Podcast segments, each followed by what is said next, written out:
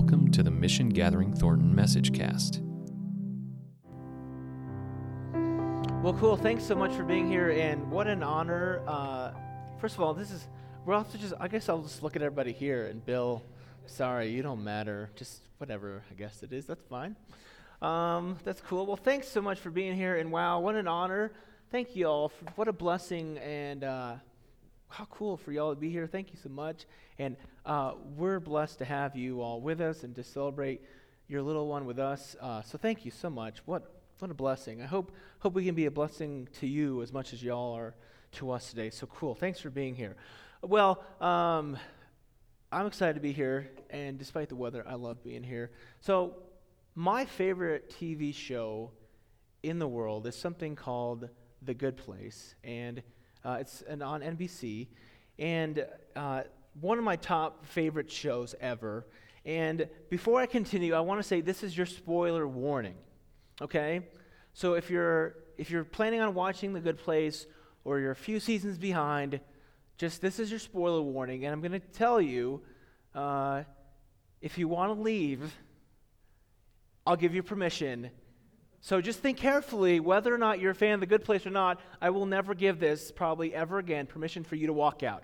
Okay? Just this is your warning. This is your this is your opportunity. So, you know, if you leave, I'm not going to be offended. Just Rick, okay, just know I'm never going to give you this chance again. So, so uh, for those unfamiliar with the, the, this, the show, it, it, the series focuses on a character named uh, Eleanor Shellstrop, who is played by Kristen Bell. And she wakes up in the afterlife and is introduced by Michael, who's played by Ted Danson. And uh, she's in what's called the good place. And it's a selective heaven like utopia reserved for you know, only the best of the best on earth as a reward for her righteous life. Uh, but the, quickly you realize that she actually wasn't that good of a person on earth and is actually there by mistake. So she's got to figure out a way to hide the fact that she isn't really who they think she is. And she's got to also become a better person thanks to the help of her, her soulmate, she's told, uh, Chidi Anagonye. I think I'm something like that. Chidi Anagonye, who is played by William Harper Jackson. And uh, she, the, she also has a couple other friends uh, who are there named Jason and Tahani. So at the end of the first season of The Good Place, uh, um, Eleanor actually realizes that she actually, again, this is spoiler warning, she actually isn't in the good place, but it's actually the bad place. Uh, and the realize, uh, so the bad place, again, is like we can imagine this hell like netherworld where uh, people are tortured. Only in this instance, uh, the, the, bad place isn't so much you know the, the weeping and gnashing of teeth and burning skin. It's instead uh, this this um, this um, this place that's been created to torture these humans by torturing them emotionally. Having these four humans, Michael or not Michael, uh, Eleanor, Chidi, Jason, Tahani, emotionally torture each other for for eternity. So, uh, being that Michael is an all powerful, eternal being, at the start of season two, Michael just simply reboots the whole thing and wipes everybody's memory and starts over uh, from the previous attempt. Yet, despite the restart, again and again, uh, whether it's Eleanor or someone else, they figure out they figure out the ruse and figure out this is not the good place. This is actually the bad place. Uh, so I don't remember how many restarts. There's something like 800. It's just kind of crazy how many restarts there are. And eventually, Michael's coworker. so there's this, if you can imagine this little neighborhood with all these different people, and all the different people are actually demons. So eventually, you know, Michael's coworkers, we might say, uh, he was the head demon, they grow weary of these constant reboots and constant refigurations, and they decide, you know, they come to him and say, we're going to blow the whistle on this whole thing, uh, on these constant failures. So Michael, realizing, you know, the jig is up, he decides to actually befriend the humans realizing it's in his best interest to, to get on the sides of the humans and let them in on, on the little secret. Now, what's interesting, in time he begins to see their point of view and goes from, you know, wanting to torture humans to actually wanting to protect humans. Uh, so, season three of The Good Place, again, we're, we're now in season four if you're a fan. So, season three of The Good Place centers on the fact uh, that for the last 500 years or so, again, thinking in Earth time, no humans have actually made it into the good place and are actually all in the bad place. So, uh, after learning about this, Michael and the humans make an appeal to the judge, who's like this, you know, imagine all wise universal judge, uh, in an effort to change the accounting metrics by which good and bad place points are given. So in chapter 38, uh, the title of the episode is called Chidi Sees the Time Knife, a fun little title. Uh, Michael and the humans travel to what's called the IHOP, or the interdimensional hole of pancakes. You have to, you have to watch so it's fun. so this, this IHOP is actually the, the, uh, the universal intersection uh, where all time and space dimensions intersect. So Michael chooses to go there because the judge, who he asks to meet him there and the four humans, her powers are limited, and she can't just immediately, you know, wipe him out on the spot. So there in the IHOP, Michael and the four humans, they plead their case to the judge. Uh, basically, you know, the point being something is wrong with the accounting system, you know, the method by which people are judged to be good enough to go into the good place or not. So he begins his appeal by saying, hey, life is complicated. It's impossible for anyone to get enough points to get into the good place. So to illustrate his point, he kind of he kind of pulls up on a screen like this. He shows how an action that conceivably should earn one good points actually does the opposite and earns one's earn one's bad points. I can't say that. So buying a tomato from the grocery store, for instance, uh, one would think would be a good action that would gain you points for the good place, but actually, the way things are going, it actually loses someone points. So he talks about the reasons they are because in buying a tomato, you're, a human is unwittingly uh, supporting toxic pesticides, exploiting labor, and contributing to global warming. So, heavy things. So, Michael says, hey, humans think they're making one choice, he says, but they're actually making dozens of choices they don't even know they're making. Unfortunately, the judge is not impressed. She says, Your big revelation is life is complicated? She says that's a divorced woman throw pillow. Not impressed. She, she counters, you know, if, if humans want to avoid the nev- negative consequences, they should just do the research, make better decisions. So at this point, Chidi, and if you know Chidi, he's always willing to jump in and give some uh, quote, some philosopher to add to the conversation. He's, he tries to step in and, and give a, a point from Jean, Jean-Paul Sartre, I think is what he says. And uh, our friend Jason, if you know Jason, you gotta love Jason. Jason actually interjects and said, "Hey, you know what? I think I can, I think can add some, uh, a good story here." And, and, and you know, the three other humans are like, "Oh, we're lost," because Jason is, he's special. He's a good guy, but he's not always the brightest. And but instead, Jason he comes in, he he tells a story about his friend Big Noodle from Jacksonville, and I guess Big Noodle was a part of his dance crew in Jacksonville. And Jason tells how Big Noodle was always late to dance practice because Big Noodle worked three jobs to take care of his four grandparents who all slept in a bed like Willy Wonka, uh, if we remember Willy Wonka. Uh, and therefore, Jason was always forgiving of Big Noodle because he understood all the complicated factors in Big Noodle's life. So, you know, Michael and the three other humans pick up and are like, exactly. You can't judge us because you don't know what we're going through, they tell the judge. So the, so the judge says, okay, fine. So the judge goes to earth to see for herself. And if you can imagine, you know, she kind of disappears for a moment. And then she jumps back on to the scene and she says, Oh, brother, that was rough.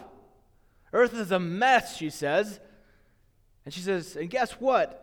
I guess I'm black, and they do not like black ladies down there. It's terrible everywhere and, and, and, and always in different ways. So, relieved that the judge is starting to see their opinion, Michael says, See, that's the problem.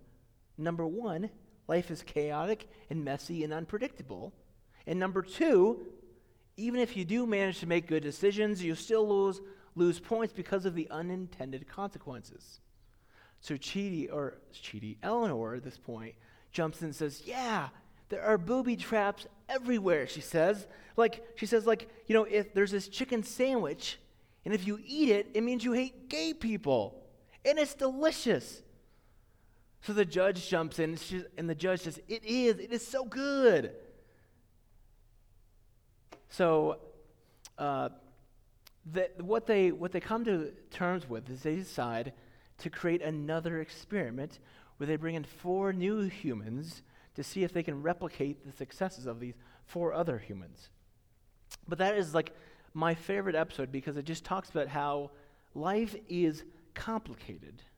And whether we mean to or not, our actions and choices have uh, all kinds of unintended consequences. So I will uh, throw myself under the bus here as an example. So I would, I would consider myself someone who supports fair labor practices, uh, LGBT equality, and protecting the environment, right? But I'm also someone, if I can confess, who uh, buys things regularly from Amazon, uh, eats Chick fil A, and drives across town regularly. So before you label me as a you know, hypocritical, people hating, toxic polluter, uh, please give me a moment. I don't do these things because you know, I'm against living wages or LGBT equality or uh, protecting the environment. I do so because, A, like, childcare is ungodly expensive. Uh, I feel like, can I get an amen on that? Like, childcare is ungodly expensive. Um, I eat at Chick fil A because, I mean, let's be real, like, there's not that many places that have play places. And on days like today, like, you know, it's like when you're home alone with the kids and they're screaming and bouncing off the walls, and you've already been to McDonald's play place like three times that week, like, what's, what's left to do? Guess it's Chick fil A today. And then, you know, Amazon, sometimes taking kids to the store is just like, that's, a, that's like a special bad place to experience all in itself. Because um, sometimes you take the kids to the store and you put your son in the grocery cart. I haven't told Karina this story. Put your son in the grocery cart. He stand. He decides to stand up right at the moment you tell him to sit down. At the same moment, your daughter decides to shove the cart, and he flips out of the cart, lands on the floor in the middle of King Soopers, starts screaming. And then in the middle of King Soopers, while you're trying to calm your son, while everybody else is staring at you, uh, and sometimes you just decide, you know what? Let's just let's just buy something on on Amazon today because I don't want to deal with that. So life is complicated, as I said. And it's, it's not that, again, I, I mean to be against any of these things. And I, and I do understand that life and our actions have consequences, but, you know, life is complicated. And I, I imagine most of us have been here at some point, recognizing that our actions don't always line up uh, with our values, but, like, unsure how to do things differently. So, what can we do? Well, there's this, there's this ancient story that Jesus told that I think might uh, have some relevance for us today. So, Jesus often told these stories that they're called parables, and a parable uh, was like a simple story with a deeper meaning um, that was used to illustrate a moral or spiritual lesson. So, some examples of like uh, I would think modern day parables today would be like the the uh, the ant and the grasshopper.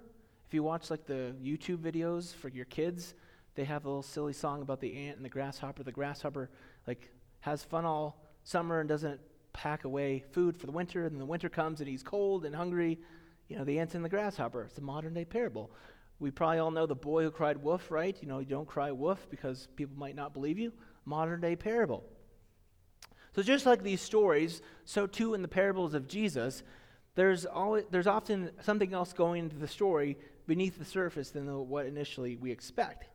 So in Luke chapter 18, uh, Luke is one of the Gospels of, uh, tells the story of Jesus.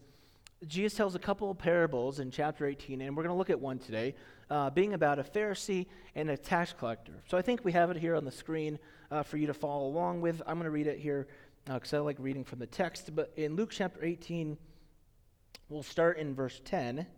See if I can find it. It says, Two men went up to the temple to pray one a Pharisee and the other a tax collector. The Pharisee who was standing by himself was praying thus God, I thank you that I am not like other people, thieves, rogues, adulterers, or even like this tax collector over here. I fast twice a week. I give a tenth of all my income. But the person he was referencing, there was another man in the temple that day, a tax collector. And the tax collector, staying far off, would not even look up to heaven, but was beating his breast, saying, God, be merciful to me, a sinner. Jesus says, I tell you, this man, the tax collector, went home or went down to his home justified rather than the other, a Pharisee. For all who exalt themselves will be humbled, but all who humble themselves will be exalted. So, again, the gist of the story two men went to the temple to pray. They're both Jewish people. They're obviously both religious, right? But the, the Pharisee, in this case, would be a person who was publicly recognized for his faith. The Pharisee would, I don't know, be like a, a pastor, some kind of religious leader back in the day, right? Uh, so it's a person publicly recognized for being a person of faith. Now, the tax collector, on the other hand, was as bad as the opposite of a Pharisee as you can imagine. Uh, they were generally scorned by their neighbors because they worked for the Roman government. And again, Rome was the, the occupying empire, the colonizer in that day. So the Pharisee says, God, God, I thank you that I'm not like these other people, you know, thieves, rogues, adulterers, and especially this tax collector over here. I fast twice a week. I give a tenth of all my income. Remember, uh, in the Bible, in the, in the, in the Jewish faith, giving a tenth of one's income was a big deal. So the Pharisee is a modern, or modern, he's a model citizen. He's the complete opposite of the tax collector. And maybe you're here today and you're like, nah, I don't like tax guys either. whether, whether you think about the modern day IRS or IRS agents, um, I, I think I would dare to say even the most corrupt IRS agent doesn't it doesn't compare to these ancient tax collectors in Jesus' day. So, back in that day, uh, the Romans hired Jewish citizens to collect taxes for the empire from, the, from their fellow citizens. So, so, here's the thing tax collectors were given like a standard amount they're supposed to charge. So, like, I was supposed to charge Bill, you know, 10 bucks, and Andy, 12 bucks, and Suzanne, 20 bucks. But whatever amount, so um, whatever amount I was supposed to give for you to the empire, I could really just come to Suzanne and say, hey, Suzanne, you actually owe me 30 bucks. And then, Andy, you really owe me 20 bucks. Uh, Bill, you owe me 15 bucks. And I could keep the difference. So obviously, uh, fellow Jews did not like tax collectors because they're rich and they made their money based off exploiting and uh, cheating other people. So they were obviously universally despised. But here, in what we just read, the, the tax collector seems to recognize his problem and he begs for mercy. His prayer, rather than one of pride, is, is one of humility and remorse. He says, Have mercy. Have mercy on me, O God. And, and through the years, if you've been in church for any amount of time, or you've grown up in church, or, or have some experience in church, you probably heard this text. It's like a, this is a story of humility, right? To be humble, to be repentant for God, to, to acknowledge and, and this tax collector is highlighted as, you know, a humble person, willing to acknowledge and confess his faults and beg for forgiveness. Whereas obviously the Pharisee is someone haughty and prideful, and we shouldn't be like that at all. So, at its most basic point, we're taught this is a lesson in humility. We should be humble, acknowledge our mistakes, and seek to do better. Yes, we should all. We should all be humble. But I wonder, like, is that it? Is that all this parable is trying to tell us? I think there's more here. See, here's the thing. In that tax collector's plea for mercy, it's like there's got to be something more. Like he can't just plead for mercy, ask for forgiveness, then go about continuing to cheat people out of their money. Like something's got to change, right? And uh, if you know the book of Luke, in the book of Luke, there's actually two other tax collectors highlighted a Levi, who actually became a disciple of Jesus, and Zacchaeus. If you remember from Sunday school, Zacchaeus was a wee little man who climbed up in a sycamore tree. So Levi was a tax collector, and he decided to follow Jesus, and he threw a big party celebrating his new life. And Zacchaeus, if you remember, uh, Jesus went home with him, and Zacchaeus pledged, I'm going to give back everything I've cheated to people. And I think, I think he, if I remember right, he, he pledged to give back even more, right? To repay the people he had cheated. So if we look deeper below the surface of the story, it seems pretty clear to me at least that Jesus isn't telling a nice story just about being humble.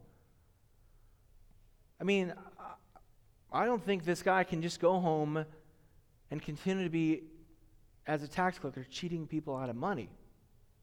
I mean, to me, he needed to make some hard decisions about whether he could participate, continue to participate in a system that cheated other people regularly.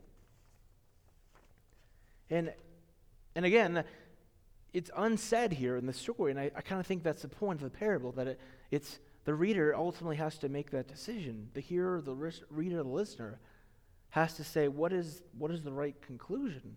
And to me, it's like that this guy can't, in good faith, just do nothing. Like something had to change. Maybe it meant quitting his job. Maybe it meant, you know, challenging his, fax, his fellow tax collectors to, um, to do right and collect what was the right amount. Maybe it meant for him only collecting what was fair. I don't, I don't know. But I, I feel like he had to ask himself some hard questions. And I think, you know, if I can, if I can say this, I think we too this morning as human beings have to ask ourselves some hard questions sometimes. I think we too can, can need to confess and ask for mercy from God. You know, maybe say, We've, God, I've only been a follower of you in name only. I've been unconcerned with the consequences of my acts. Say, God, I've only been concerned about being a Sunday morning Christian. And I think, like the, like the tax collector, the, un, the unspoken question, the unwritten question is is that enough? And I think we all know that's, that's a hard thing to do. It's a hard question to ask ourselves. It's humbling. Because it might require asking of ourselves some hard questions. It may require us asking forgiveness from God, from our neighbor. And, you know, taking an honest look at the, at the systems, the way we participate in systems, structures, practices that, that hurt other people, it's hard. And I, and I think one of the reasons it's hard because these, these systems, these structures, these practices, they're constructed in a way to lure us in, to make us dependent on the system, and then basically make us make it impossible for us to get out of the system. And you know, maybe you're like Lauren, you know, calm down here. You're sounding a little conspiracy theorist, but I mean, let's be real. Like this is basically like consumer marketing practices, right? You know, again, Rome doesn't care. Rome doesn't care what the tax collector does as long as Rome gets its money. And again, maybe you're thinking, Lauren, that's, that's far easier said than done. You know, you're like, man, Lauren, I'm, I'm, I'm barely scraping by. I'm working two jobs just to pay the bills. Like, I would love to buy, you know, locally sourced, fair trade, organic food to feed my family.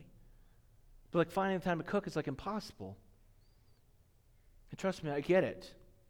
I bought this like five ingredient like recipe book because I want to like cook more at home. And I'm flipping through this book. I'm like, nope, nope, impossible, nope, not gonna happen. So I get it. We've got to still try to exist in the real world, trying to pay our bills, feed our children, just plan plain afford life. And I think sometimes the only thing we can do, perhaps, is just to question the system to ask questions. I mean, why can't there be jobs, enough jobs that pay a living wage? Why can't we figure out affordable health care? Or, yeah, that too. How come we can't figure out affordable child care for, for parents? What's wrong? I mean, what is wrong with LGBT persons having equal treatment under the law? I mean, I, I think about it, and like, Jesus asks questions a lot. Like, I think if we read the Gospels, the stories of Jesus, like, it seems like almost as much as Jesus is saying something, he's almost equally as much like asking questions to people. He's asking, like, why are the people that are most in need of God's love being shunned? Why don't the poor get more help for the religious? Why do we have to set limits on God's love? Like, Jesus was all about asking questions. So I think asking questions is a great place to start. And you know, life is complicated. But I think we do need to acknowledge that our, our actions have unintended consequences and that, that sometimes we fall short of where we want to be. But again, I, I don't think we can stay there because I think if we're going to be true to what we believe, if we're really going to be like the tax collector, we've got to start doing differently, or at least I think thinking differently. And I think the rub, at least for me, as someone who wants to be true to what I say I believe, is it means it's going to cost, it's going to cost me something. Time, energy, effort.